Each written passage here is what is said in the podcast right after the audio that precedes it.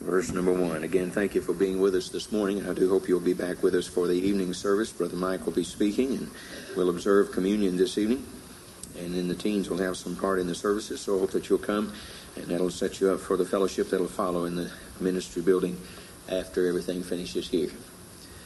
If you would, look at Romans 8, verse number 1. Paul writes, There is therefore now no condemnation to them which are in Christ Jesus who walk not after the flesh, but after the Spirit. For the law of the Spirit of life in Christ Jesus has made me free from the law of sin and death. For what the law could not do, in that it was weak through the flesh, God sending his own Son in the likeness of sinful flesh, and for sin, condemned sin in the flesh, that the righteousness of the law might be fulfilled in us, who walk not after the flesh, but after the Spirit. For they that are after the flesh do mind the things of the flesh, but they that are after the Spirit, the things of the Spirit. For to be carnally minded is death, but to be spiritually minded is life and peace. Because the carnal mind is enmity against God, for it is not subject to the law of God, neither indeed can be. So then, they that are in the flesh cannot please God. Interesting passage of Scripture from which we take in our message today. It's possible to live holy. That's the title of the message. And I must quickly add that it's not only possible, it is expected, and yea, verily, it's commanded. First Peter chapter number 1 and verse number 16, you well know, for as it is written, Be ye holy, for I am holy this passage of Scripture and what Paul has set forth before us in Romans chapter 8, it's important and extremely important, I might add to you, is to keep the understanding of the progress that he makes through these verses. They are, as it were, connected by a golden link, and it's important that you not break it. In the first place, in verse number 1, there is now no condemnation to everybody who is in Christ Jesus that's the obvious um, place to start because that's the way place the Christian life starts. It's the new birth experience. Those who have come to faith in Christ. You sit here this morning, and if you have never believed on the Lord Jesus Christ as your Savior, then you're not in Christ. And it's imperative that you understand that if you're not in Christ, there will be no place for you in heaven. And it's a place that He goes to prepare for those who are in Him. It is not that He goes to prepare a place for everybody. He goes to pray, prepare a place for those who are in Christ. And that's the most essential and most basic and fundamental truth that anybody in this room has to deal with. Am I in Jesus Christ? And by the way, I wouldn't make it so much on what I feel and what I think. I would base it purely, and if it is to be a legitimate evidence, it has to be given from Scripture, not from feeling, well, I feel like I am. I, I just think I am. i have got this good sense about that I am.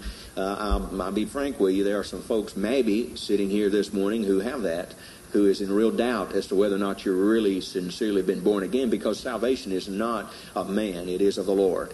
And that means that it has to start with the work of the Spirit of God. Uh, I fear. I heard a testimony a day or two ago of a person telling me that they had gone to visit this individual 18 or 20 times, and finally, on the 18th or 20th time, they persuaded them to come to faith in Christ. I'm a little shaky about that because you see, there's something troubling to me that if you present the gospel 18 to 20 times to someone, and finally on the 18th or 19th decision, they come to you and say, hey, look, okay, I think I'll believe on Christ.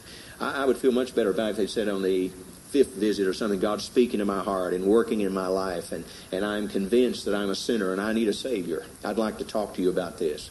This thing of coming again and again and again, I fear sometimes folks say, hey, look, the only way you're going to get this guy off your back is if you make this religious thing whatever he wants you to do, and let's be done with it. You see, I think there's a difference between nagging and convicting. I believe the Spirit of the Lord convicts people, and when He convicts people, I don't think anybody has to drag them down an aisle of a church to get them to make any decision. I think they'll run down to a church and say, My God, have mercy upon my soul. And I think therein lies the difference of what we face. That's sort of, as it were, the foundation of verse 1 of chapter 8, because it's these people who are in Christ who have really a sense of security, knowing there is no condemnation left to be dealt with. But verse 2, it starts out, for or because is the same word. The law or the principle of the Spirit of life in Christ has freed me from the law of the principle of sin and death. That means this business of the Holy Spirit's work that has implanted in every believer who is in Christ. He has implanted in those people this business of the Spirit of life. And that's what gives us the spiritual dimension that we have. Uh, everybody doesn't have it. You walk outside this church this morning, go into the streets of Franklin, Indiana, there'll be people out there dumber than a duck concerning spiritual things. They may know where the Ten Commandments are found and might even quote four or five of the Beatitudes and might even tell you the love chapters in 13 to 1 Corinthians. But that's not enough. There's a life principle here that has to be evident in the believer. And that's what verse number two is saying. For or because the law or the principle of the Spirit of life, when the Holy Spirit of God came into my life, He freed me from the law of sin and death. If that's not true, then you're not saved. Number three, he says, For or because the law of Moses now could not do in me because of my flesh weakness. So God sent his Son for sin, condemned sin in the flesh. You see how it's following it? Verse 1 says, There's no condemnation to them in Christ. For or because the law of the Spirit of life in Christ Jesus had made me free from the law of sin and death. Why? For or because what the law could not do in that it was weak through the flesh, God sending his own Son in the likeness of sinful flesh, and for sin, condemned sin in the flesh. Verse 3 knocks out everybody who ever said on any occasion, one, I know I'm going to heaven because I keep the Ten Commandments, the law of Moses. Verse 3 says, can't be done. People say, well, I tell you what, I'm going to heaven because I have emulated, I have followed the model of Jesus Christ in every aspect of my life. I've looked at him from every angle, and I've watched him, observed him, read about him, and I'm modeling my life after Jesus Christ. Therefore, I know I'm going to heaven. I have bad news for you, my friend. You're not going to heaven if that's the basis on which you think you're getting there. Because Jesus Christ kept the law perfectly. So for you to model your life after him, you'd have to keep the law perfectly, and that would contradict what verse 3 just said. It is not in the flesh of man because of the weakness of flesh to accommodate or fulfill the law of Moses that God gave to man. That's what verse 3 said. But let me tell you something. There's some exciting news that comes in verse 4. Verse 4 is almost like a turn of the page, even though it's not even a change of a chapter. In verse number 4, after you read verse 3, that God sent his Son because of the weakness of sinful flesh, and in doing so, he made him in the likeness of sinful flesh, for sin, condemned sin in the flesh. Why do you think he sent his Son into the world? Wouldn't you think that some people would raise up and say, I know, because he didn't want people to go to hell? That's not the first reason. You say, I tell you what, I think he wanted people because he wanted people in church. That may be true. That's not the first reason. You see, verse number four literally is giving you the mind of God of what's the first reason why God sent his Son. That the righteousness of the law might be fulfilled in us. That you might obey the law. That you might keep it. That you might be a holy person. That you might be the kind of holy person that, that if a person could keep the law, that's the kind of person they would be. In fact, that's exactly what his point is. Why are we saying Christ came? He came that or so that the righteousness of the law might be fulfilled in us. By the way, there is no contradiction between what verse 3 says, that is, that the law could not do something in that it was weak through the flesh, and then verse 4 saying that the righteousness of the law is in fulfilled in us who are in the flesh. Not a contradiction, a change. A change. A change. And that's important for you to understand. The change is, as the change has taken place in your life. There is no contradiction here. It simply marks a new period of living. We cannot do now, or we can do now, what we could not do before. And the reason the law could not do what needed to be done was it operated in the sphere of the flesh. And when you came to faith in the Lord Jesus Christ, you entered into a new sphere because the Holy Spirit of God came into you to put you in that sphere. That's what he's saying. And that's an exceedingly important thing. Not for salvation, by the way, all along here. Notice something. He's dealing also with the business of these people about sanctification. Salvation is the business of no condemnation of verse 1. And as he continues through the chapter, though, he's talking and dealing with sanctification. Sanctification. That's what verse number 4 is. Verse 4 is that the righteousness of the law might be fulfilled in you or in me, in us. That's sanctification. That's the holiness of God being demonstrated, advertised, as it were, in the lives of people. So here's the thing God did not just save you to keep you from going to hell, God saved you to emulate, to pattern, to demonstrate to a world how holy He is. That's exactly what He says. And that's exactly what this verse says. Some people get the idea then, and Paul is dealing with this among these Romans, they think that justification is by faith and sanctification is by struggle. Justification by faith, sanctification by struggle. What do you mean? Well, I mean simply this. They got this idea that God saves, saves us by His grace through faith, and then we have to fight a good fight in order to stay against sin or stand against evil, and uh, therefore, if we do it and do it well, then, okay, we're sanctified. Let me say to you, there is to be sure a great battle that's fought concerning sin in the believer's life. Romans chapter 7, we spent all those 25 verses talking about that problem. For sure, that's true. But you have to understand something that as surely as we talk about fighting the good fight, you need to get the whole verse of where Paul quoted that. And that's in 1 Timothy chapter 6 and verse number 12. And it says, fight the good fight of faith. Let me tell you this, and it's important to understand it. Our battle with sin, first of all, is indeed fought regarding our faith. And I mean by that, taking God at His word. The faith that we stand for is what God has said. We stand upon that. That's the faith of our fathers. That's the faith we are to propagate. That's the faith that gives us encouragement to move onward. It's what God has said. If it was just some man's creed and some denominational concept, it wouldn't mean much to me and wouldn't mean much to you, and people would not have died for it. But what we're talking about is the faith, and that faith is what God has said. The first first battle you fight concerning your sin in your life is fought in your faith. What is that? On what God has already said.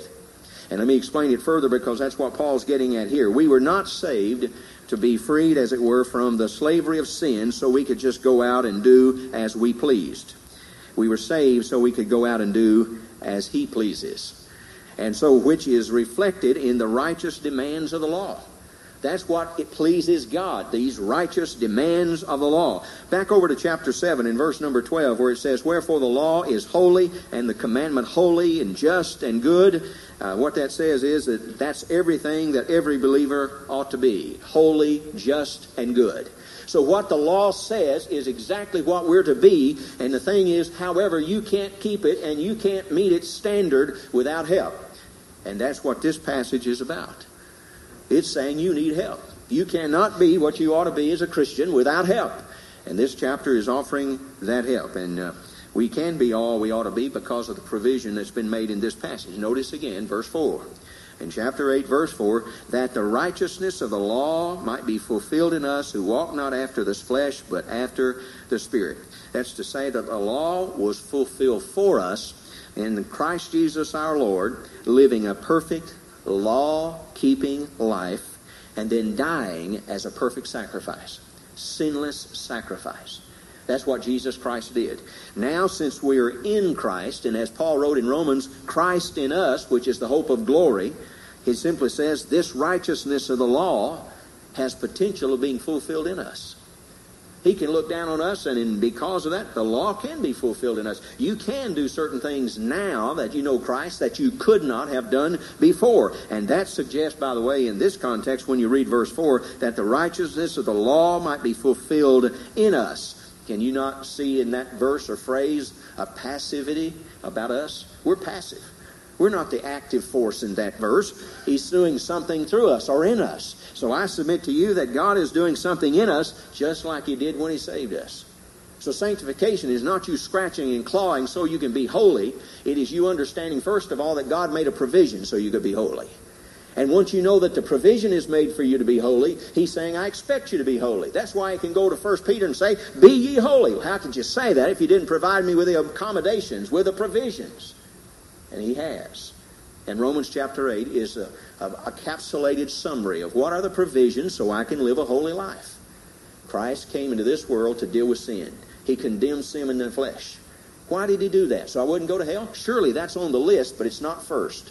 The first thing on the list was so that the righteousness of the law could be fulfilled in every believer. Every believer could walk across the stage and say, hey, uh, you know, I couldn't do it before, but I can do it now. I can abstain from every appearance of evil. I can walk circumspectly. I can be above reproach. I can do what I ought to do. I cannot lie. I can, I can certainly say I am not going to lie. I can stay from that. And I can do everything else that the law demands in that context. Why? Because I'm a great weak or a great flesh person, better than the weakness that most have? No. Because the provision that God made in the life that He put inside of me by His Holy Spirit. And that's what this passage is saying. 1 Corinthians chapter 1, let me read that passage to you. It correlates and coincides with this one very well. It's in first chapter of 1 Corinthians. It begins in verse 26. Here's what Paul wrote there. 1 Corinthians chapter 1 in verse 26 For ye see your calling, brethren, how that not many wise men after the flesh, not many mighty men, literally after the flesh, not many noble men after the flesh are called. But God hath chosen the foolish things of the world who confound the wise. And God hath chosen the weak things of the world to confound the things which are mighty. And base things of the world, and things which are despised, hath God chosen, yea, the things which are not, to bring to naught the things that are. So that, or in order that no flesh, verse 29, should glory in his presence. And that's an important part of the whole scenario. Still, it's not an issue of weak flesh fulfilling the law of Moses. It's not that. There's a new provision that's been made above and beyond the weakness of flesh. So, verse 29 no flesh can glory in the presence of God. Verse 30 but of him are ye in Christ Jesus, who of God is made unto us wisdom and righteousness and sanctification note carefully, and redemption, that according as it is written, He that glorieth, let him glory in the Lord. But of him, verse 30, are ye in Christ Jesus, who of God is made unto us. You see, Christ is made unto us by the Holy Spirit all the things we need so we can be all that we ought to be. That's what verse 30 is saying. You can be what you ought to be because the Holy Spirit has made Christ to you everything you need to live a victorious, successful Christian life. That's what 1 Corinthians chapter 1 and verse 30 is saying. Now, you know, go back to a passage of Scripture in the book of Philippians. Here it is again in Philippians chapter number 2, verse 13. For it is God which worketh in you both to will and to do of his good pleasure. The key words are in that verse of Scripture it is God which worketh in you. It is God which worketh in you. His point is that he's talking in Philippians chapter 2 to born again believers at the church at Philippi. These people were already saved by the grace of God. They were on their way to heaven. And what did he say to them? He says, God's working in you. Well, what in the world is God working in me for? I'm already saved. I'm going to heaven. He's working on you to cause you to conform to the likeness of Christ and to fulfill the righteousness of the law of Moses in you. And so I say to you that that's the whole concept in Romans chapter 8 that's set forth. This means that the highest Christian life lived is not as much an effort as it is an effect. It is not as much an effort as it is an effect. You couldn't do it apart from the fact that the Holy Spirit is present and His work there is what helps and prompts you to do that which you ought to do in cooperation with what God has designed you to do. And this passage of Scripture, it's not of chance, it's of choice. In fact, I don't think there's anything in the Christian life that is a more a choice than sanctification. And that's what this passage of Scripture lays out before us. It is a level of which you and me and everybody else who claims the name of Christ must choose on an ongoing basis that which we ought and that which is right. I have, and I know you have, I'm certain you have, in the time past, always wondered about that age old question. Quote, what is it that makes the difference between Christians? I'm the pastor of the New Life Baptist Church, and the difference among our fellowship is profound. I mean, profound. How are all these Christian people so different? How come there are some who are so selfish and so self centered, and others who are self sacrificing and selfless? How is it that you have some that are so sour and some that are so sweet? How can you have some that are so grouchy and others have so gracious? How can you have that? How can these folks all be saved, all go to heaven, and all of them be so different? I can tell you. It is in one word choice. Choice. You are the subtotal of all the choices you make concerning these matters. And you get to choose. None of this is forced on you. You are not what you are because you have to be. You are what you are because you choose to be.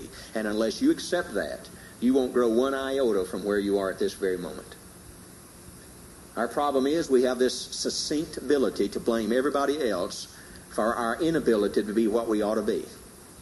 Every failure we commit, we want to look to somebody who caused it.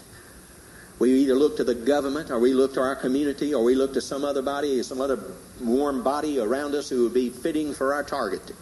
They're the reason I'm not what I ought to be. And I say to you, what Paul the Apostle is doing in this text of Scripture and what above and beyond him the Holy Spirit is doing is taking away all of our experiences of excuse. He's saying simply you can't use that. Because you get to make the choices that will make up the difference of what you really are. And I say for that reason, they have the same faith you do, these people do, but they are different in their choices they make on a day to day basis. And as you make different choices and choices that conform to the, the holiness of God, yours will be the same way. You see, Romans 8 4 says, In effect, those Christians in whom the righteousness of the law is fulfilled are those who walk, or put in the word, those who choose rightly. Those who choose rightly, not after the flesh, but after the Spirit. You see, the provision for your deliverance and mine from the power of sin is through the death of Jesus Christ on the cross. When Christ died on the cross, He freed me from the enslavement of sin. But you listen to me, and you listen to me good. The experience and the appropriation of that provision in my life and making it to change my conduct comes through my submission to the Holy Spirit that was placed inside of me, of which verse number two talks about the life of Christ. And the Holy Spirit inside of you, you have to submit to on an ongoing basis. Every single day, every single hour, every single moment. As you do that, then sanctification becomes a reality in your life. And it's out of your cooperating with the Holy Spirit that indwells you, for which Christ died so it could happen on the cross of Calvary. That's what Romans chapter 8 is saying. By the way, if you don't believe that's an important aspect of salvation, look at chapter 8 and verse number 9, where it says very simply, chapter 8, verse 9, But ye are not in the flesh, but in the Spirit, if so be that the Spirit of God dwell in you. And then he makes a succinct statement. He says, Now, if any man have not the Spirit of Christ, he is none of his. You see what he's saying is that the Holy Spirit is an evidence that you're going to heaven. By the way, technically, it's probably the only real evidence that you're going to heaven. I don't mean that, that, that people look at you and say, well, that's a holy person. Well, sure they are. But anybody can, you know, you can get a book that practices holy. You know, don't say this and don't say that and do it this way and do it that way. You could practice that for a few weeks and be holy like everybody else. And nobody can see any differently. Say, oh, yeah, the guy's holy. He's going, he's saved, he's going to heaven, he's holy. Look at how he acts. Look at the words he uses. Look at the language he speaks. Look at the group he runs with. You'll forgive me, but all those are secondary evidences. The one primary is this. Does the Spirit of the living God live inside of you? If he has not the Spirit of God, of Christ, he is none of his. And that's the bottom line litmus test to whether people are going to heaven or not. You can con me. You can con everybody in this city. You can con everybody in this world. But you can't con the Holy Spirit. He knows his own. And he absolutely knows who are his and who belong to Christ and who is in Christ. And he's not wasted. So if this morning you sit here and the Spirit of the living God does not indwell you, then I have news for you according to the authority of Romans chapter 8 and verse number 9. I don't care what your mouth says and what your brain thinks, you're not going to heaven. And you need to face the reality of that. You don't need to wait till you're two breaths away from death and your heart's about to stop and your blood is already coagulating to quit moving through your body and say, I got a question about my salvation. You need to stop right here, right now, and say, you know, I don't think the Spirit of God dwells me because there's no inclination inside of me that drives me, pulls me, magnetically pulls me toward the things of God. And that's exactly what the Spirit of the living God does inside of you. That's what makes sanctification in a believer possible. Is the Spirit of the living God indwelling you. Otherwise, you couldn't do it if your life depended on it. You can't keep the Ten Commandments. You could not obey God's statements of law concerning holiness. But when He imparts His Spirit inside of you, He says, now you can do what you ought to do. I've given you provision, given you the help, and make it possible. By the way, there's a key word in Romans chapter 8 in verse number 4. It's that word walk. The Greek word for walk refers to a, habitual way or a bend of a person's life. Uh, to, I guess you might say, over the whole of their lifestyle. Literally, the word in the Greek for walk carries with it a path, often walked upon, or a path often taken. It's a road well worn. When we uh, lived at one of our homes, we had a we had a, one of the dogs in the backyard when he he made a path around the yard, and and it was so obvious where that dog had been. I mean, his path was so distinct. Every day he made the same path, and you could just follow that. You know, you knew exactly where he was going from this point to that, and you knew exactly what he was going to do when he got there. All these things were evidenced by the path that he had. That word walk in this passage of Scripture indicates the pattern of your life. So when he comes to verse number 4 chapter 8, that the righteousness of the law might be fulfilled in us who walk not after the flesh, but after the Spirit, whose pattern of life is to do what's right rather than do what's wrong. And that's a qualifying statement for verse number 4. It's a qualifying statement. I was reading just this week over in Luke chapter 1 and verse 6, and it said, They were both righteous before God, walking in all the commandments and ordinances of the Lord blameless. And out of Luke chapter 1, of course, that's uh, Zacharias and his wife. He was saying these folks, the pattern of their life, they were walking in all the commandments and ordinances of the Lord blameless. Nobody could point at them and say, hey, like they flubbed up here, they messed up there. Is the fact of the passage is say it was the bend of their life. It was the pattern of their life. That's the way they lived their lives. They patterned it in that text. And I say to you, that's what the word means in this context. He's talking about people who pattern their life in that way. Put it another way, and this is probably the better way. God wants every believer to have more. God wants every believer to have more. God wants every believer to have more than imputed righteousness.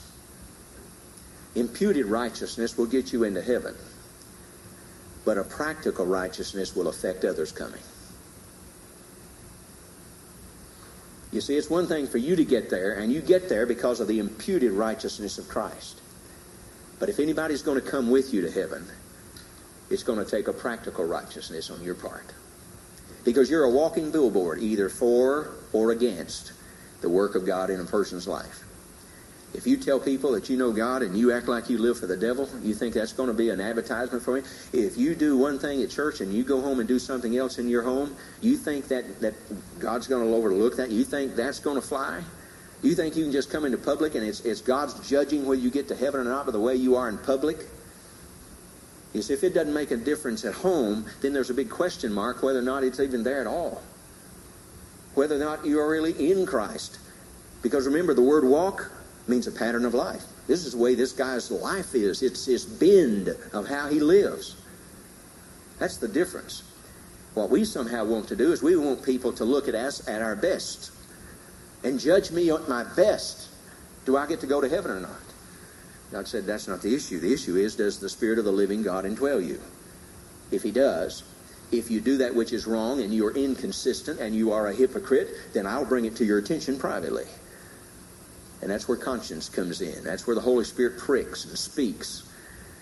And he deals in accordance way with what he knows is right and the standard of correctness, laying it alongside of your behavior. All of that has to do with sanctification. This business of righteousness that's used in verse 4, that the righteousness of the law might be fulfilled in us who walk or have a pattern of our life not after the flesh, but the pattern of our life is after the Spirit.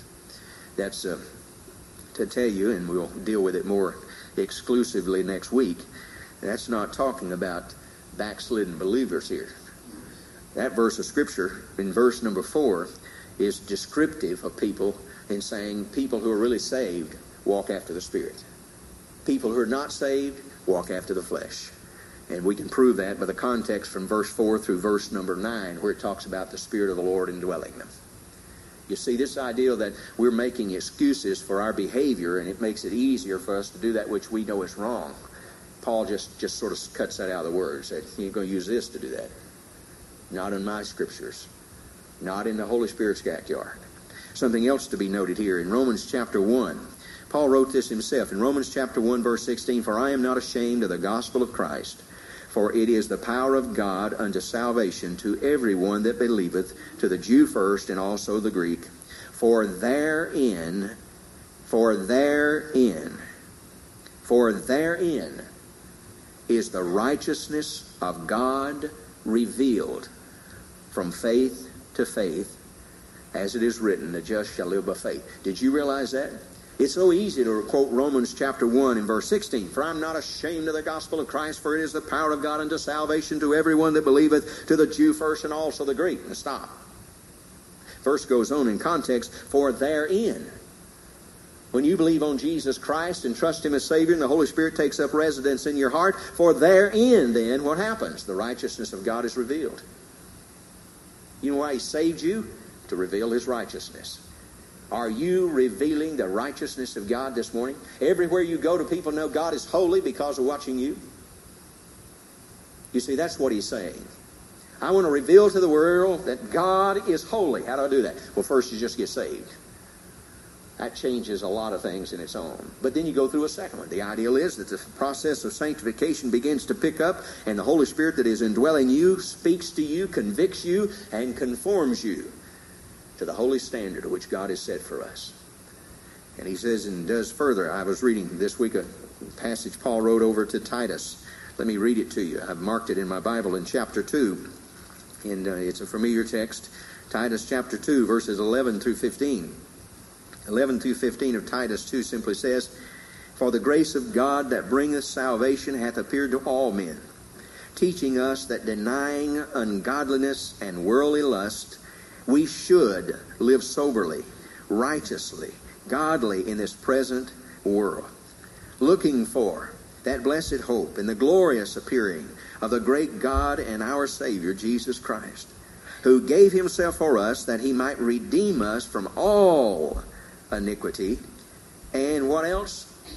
Purify unto himself a peculiar people, zealous of good works. What's interesting, verse number 15 concludes, These things speak and exhort and rebuke with all authority, and let no man despise you. Two or three things of uh, import that relate to Romans chapter 8 here. The first one is this in the, in the passage where he says, For the grace of God bringeth salvation appeared to all men, teaching and denying ungodliness, worldly lust, we should live. And those three words, first one is soberly soberly, translated in some passages, self control, and uh, another place, sound of mind. It's personal. That's the first one. Soberly. You should live soberly, sound mind, self controlled. There's a second one, and it's righteously. That word is translated in other places as right before others. So other folks look at you and see a righteousness, see the righteousness of God revealed in you. Then that third word there, godly. That is ideal that you reflect a godliness before a world that thinks better of God for having met you. That's what it says. That's what it means. Godliness. So that people think better of God because of reflecting upon the way you act. And those three words then take in all account. Soberly, that's you. Righteously, that's you with others. Godly, that's you before God, before others. And God looking and working through your life to make that holiness a very obvious thing to them. I would remind you that holiness is very close fellowship and friendship and even family member with righteousness. Holiness and righteousness. Hebrews chapter 12, verse 14. Follow peace with all men and holiness. Listen, holiness, without which no man shall see the Lord. That's shooting from the hip. Holiness, without which if you don't have it, he's saying you ain't going to make it to heaven. Now, we can do a couple things. We can say, first of all, I think that is imputed righteousness. Now, you can say that, but that's not all there is in this. Imputed righteousness makes it possible to be holy, and I grant you that much ground. But what he's saying is this if you've really got the Spirit of the Lord in you, there's going to be an obvious, conspicuous holiness to go along with it. And without that, you're not going to get into heaven. That's what he's saying. We want to make it so, well, ah, it must be something that God is going to just give to me and I can give him a ticket, he'll stamp it, and I go through the gates. That's not what it is. The stamp he gave you was the Holy Spirit that indwells you, and the Holy Spirit that indwells you was there so that you would fulfill righteousness, so you would be holy. A kind of holy that affects every aspect of your life. It affects the kind of language that falls from your lips and passes your tongue. It's the kind of holiness that reflects in how you think and what you think upon. It's the kind of holiness that dictates the kind of people you run with. It's the kind of holiness that controls the remote control in a video that you watch. It's that kind of holiness. It's easy to come in here and talk holy, sing holy, and act holy, and then go home and be a devil by doing every single thing that the scriptures would you prohibit you from doing. And if you've been saved by the grace of God, you can't do it. You can't do it without conviction of heart.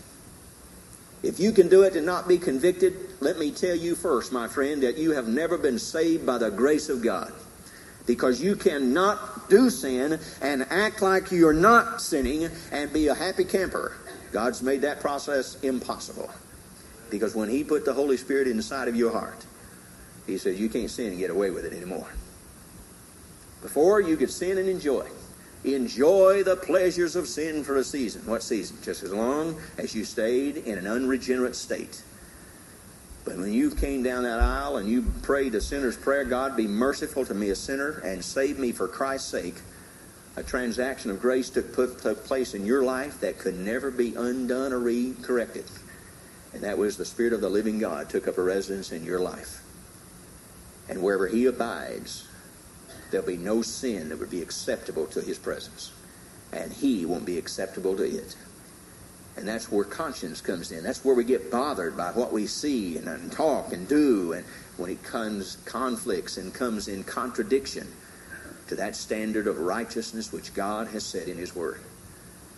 So you see this pattern, this passage, this scripture, all of it is set forth in the context. There is a holiness by which you will not get into heaven unless you have it. And it starts with an imputed righteousness that comes from Christ in salvation. But it is from that, that grows out of it a submission to the Holy Spirit of God that tells people that you have the righteousness of Christ. And that's a practical righteousness that comes along. I read across the verse in Isaiah 35. It's a prophetic verse, has nothing to do with Paul's epistle, but I just found it interesting. It says, An highway shall be there, and a way, and it shall be called the way of holiness.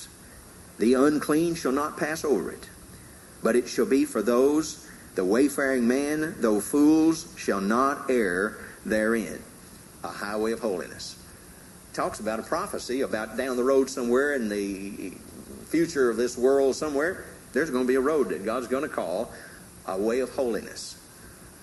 And people who are not holy are not going to feel comfortable traveling on it word in the Hebrew carries with it the ideal they will not only be uncomfortable, they absolutely will get away from it. They don't want any part of that way of holiness. That's exactly the way it is about the Christian life. There's a sense in which the scriptures hold up before us that if you've been saved by the grace of God and the Holy Spirit of God is implanted in your heart, there's a sense in which you could not possibly be happy in sin.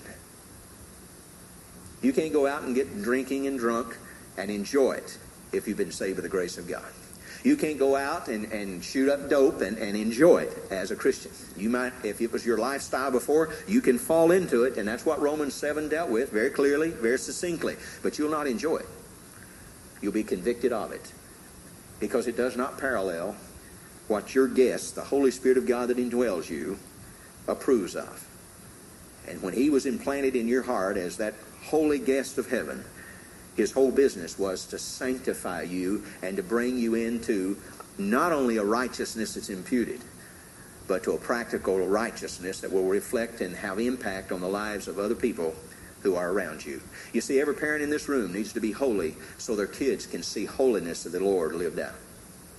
You don't need to point to the pastor of the church and the Sunday school teacher. You need to say, here's how you live holy. And you need to live holy. Every person in this room needs to set before themselves this concept of what the Scriptures teach succinctly. that sanctification is the actual goal of salvation. That's what God came about. God came down at Christmas, as it were, in the person of Jesus Christ to come into this world to deal with sin so that the people in this world could see people like you and me who believed on Christ as Savior have the righteousness of the law lived out in their lives. And they wouldn't turn to us and say, man, look at this guy. And by the way, that's why the world wouldn't pat you on the back because the world would have to know that you can't keep all the law. That's the weakness of the flesh. That's why God would get all the glory if we do this thing right. There's a simple passage of Scripture. I close with it. Paul wrote it in Colossians chapter 2. It simply says, As ye have therefore received Christ Jesus the Lord, so walk ye in him. I ran across an outline someone gave. It is not mine. I take no credit for it. But it very much says what needs to be said in light of all of Romans chapter 8 concerning this business of righteousness and holiness and it being fulfilled in our lives. And it's, it's from those few verses in Colossians chapter 2. First one, it is an issue, he said, of decision. Decision. It says, But as many of you have therefore received Christ Jesus the Lord. I come back to the very place I started with. Have you received the Lord Jesus Christ? Have you believed on the Lord Jesus Christ as your Savior?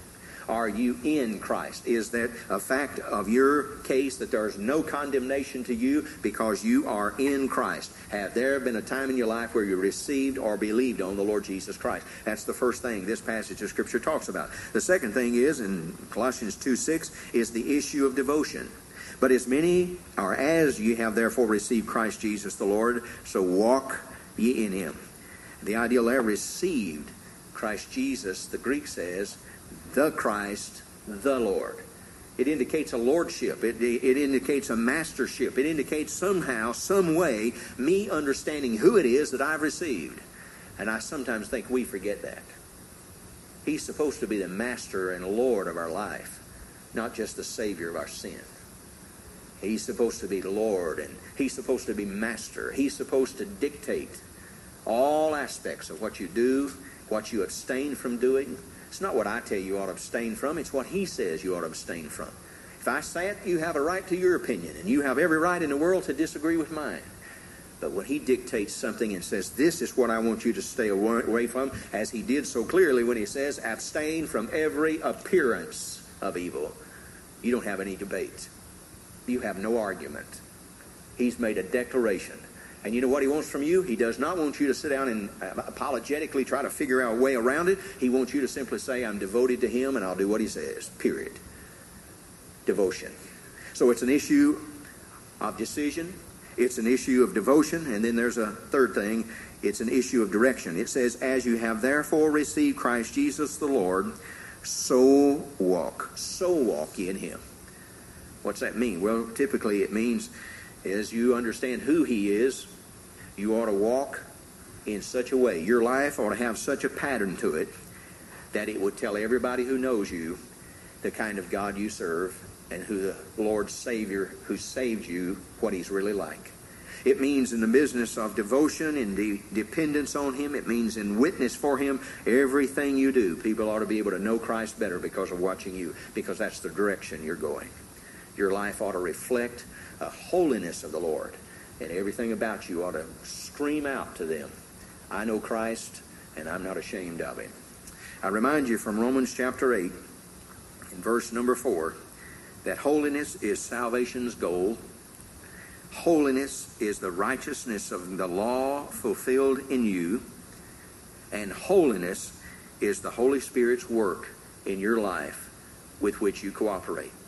And I mean cooperate by this. God's sovereign. He could do pretty well what he wants. If he wanted to make you holy with a snap of his finger, believe you me, he could do that. But the fact of the matter is, he has chosen not to do it. He has chosen that he wants you to cooperate with him. You see, it's something like, but not exactly like, going to the doctor for a problem physically. You go to the doctor, and the doctor, as he has with some of our folks in the church, he said, Here, I prescribe this medication these folks in our church looked at the medication and said, I'm not taking that stuff. And they put that stuff on the, on the shelf. And they got worse. and they decided maybe I better take a second look at that. So they look at it, and I, am not taking that stuff. Set it on the shelf again, and a few days later, call the doctor and say, "Hey, look, I'm getting worse. I'm not getting better." His first question: Did you take the medication? Well, no. Well, what do you expect, you idiot? Now, no doctor in Franklin would say idiot, but the fact of the matter is, that's what he's thinking. I gave you the medicine, and you were supposed to take it, and you paid me $175 to come and see me for two minutes, and you didn't take the medication? Are you crazy or something?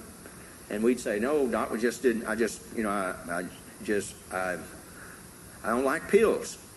And he'd say, That's going to be tough. You get a choice. You can either take the pills and not like the pills, or you can keep whatever it is you got. It's up to you. But if you want to cooperate with me, I can get you through this.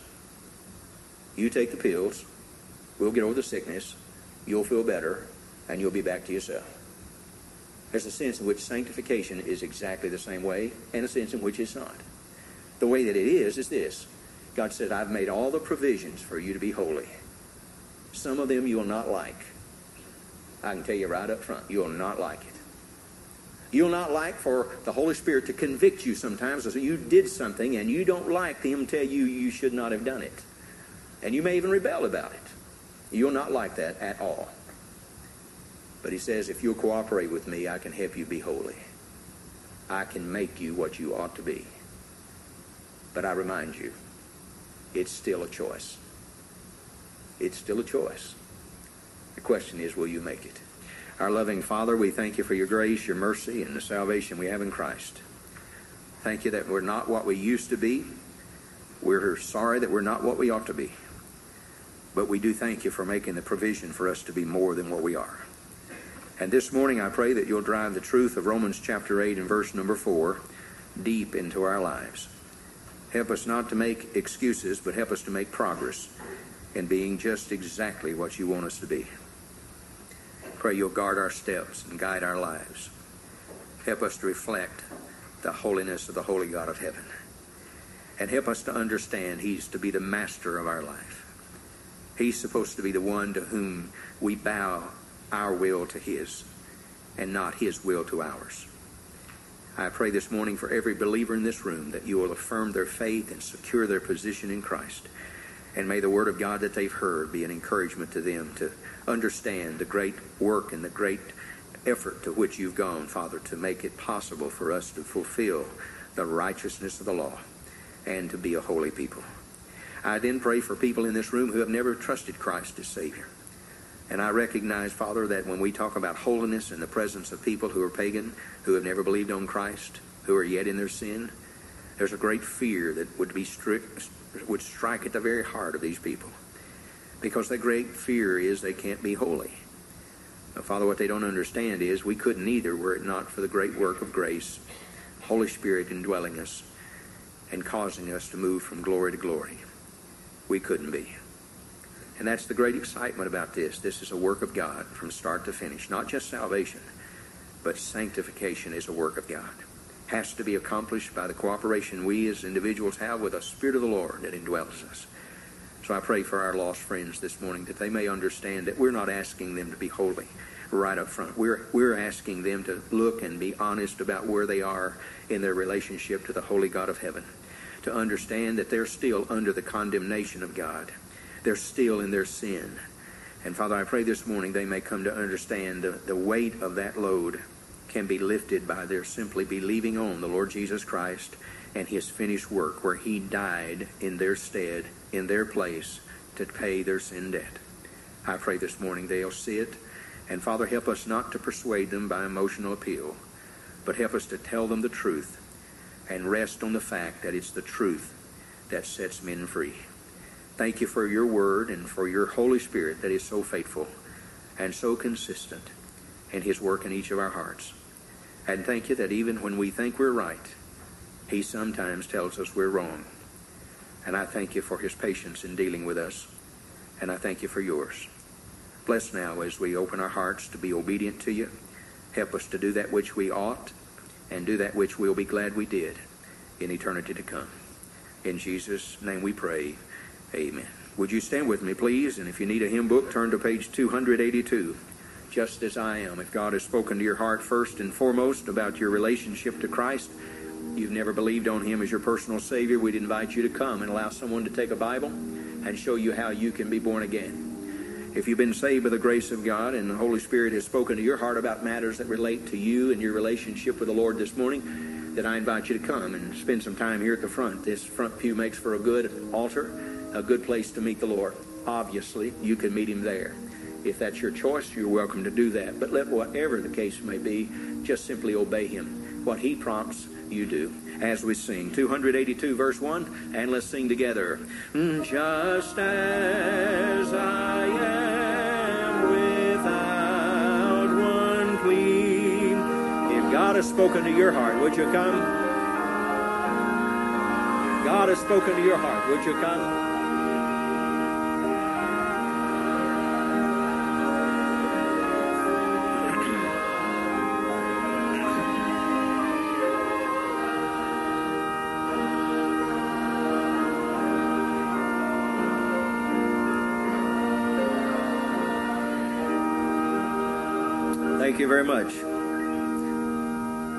Thank you for your time and your attention. Thank you for being with us. I do hope you'll be back for the evening service. Brother Mike will be speaking. We'll observe communion, and then uh, young people will have a part in the service, and then we'll have our birthday fellowship in the ministry building. So let me invite you to come again, and I do hope you'll have a good and restful afternoon. Let's bow in prayer as we go. Ask the Lord's blessing. Our Father, thank you again for the opportunity we've had to be in Sunday school, the worship service this morning, and thank you, Father, for the truth that we've heard, both Sunday school and now in the worship service. And I pray that you'll help us to become doers of the, the word and not just hearers. Help us not to sit on it, but help us to act upon it. And I pray, Father, that you'll bless even as we plan on our return trip this evening. Bless Brother Mike and give him your liberty, your power, and blessing as he opens the scriptures to us and prepare our hearts to receive it with thanksgiving. And bless our young people as they participate in the service tonight. And bless our time of communion. May our hearts be reminded of the great price that has been paid for our salvation. And may it encourage us and may we be inclined to be more committed to the Master and Savior, the Lord Jesus Christ. I do pray, too, you'll bless the evening fellowship. Uh, such an important time to reaffirm our fellowship and the bond of love we have for each other. And I pray that you'll bless that time this evening and bless the food that'll be brought and shared. And may you be honored by all the conversation that takes place in that building and the actions taken and attitudes shown. Thank you again for your answering prayer this week, and I pray that you'll continue to encourage your people in those matters of prayer that are so desperately needed now. And help us to be a help to people. Help us to die to ourselves and help us to be alive and alert to others about us and what they may need and what we need to do to be a help and a blessing to them. Guide us now as we go from this place and bring us back to the evening service for your glory and for our edification. In Jesus' name we pray. Amen. May the Lord bless you and keep you until we meet again. You are dismissed.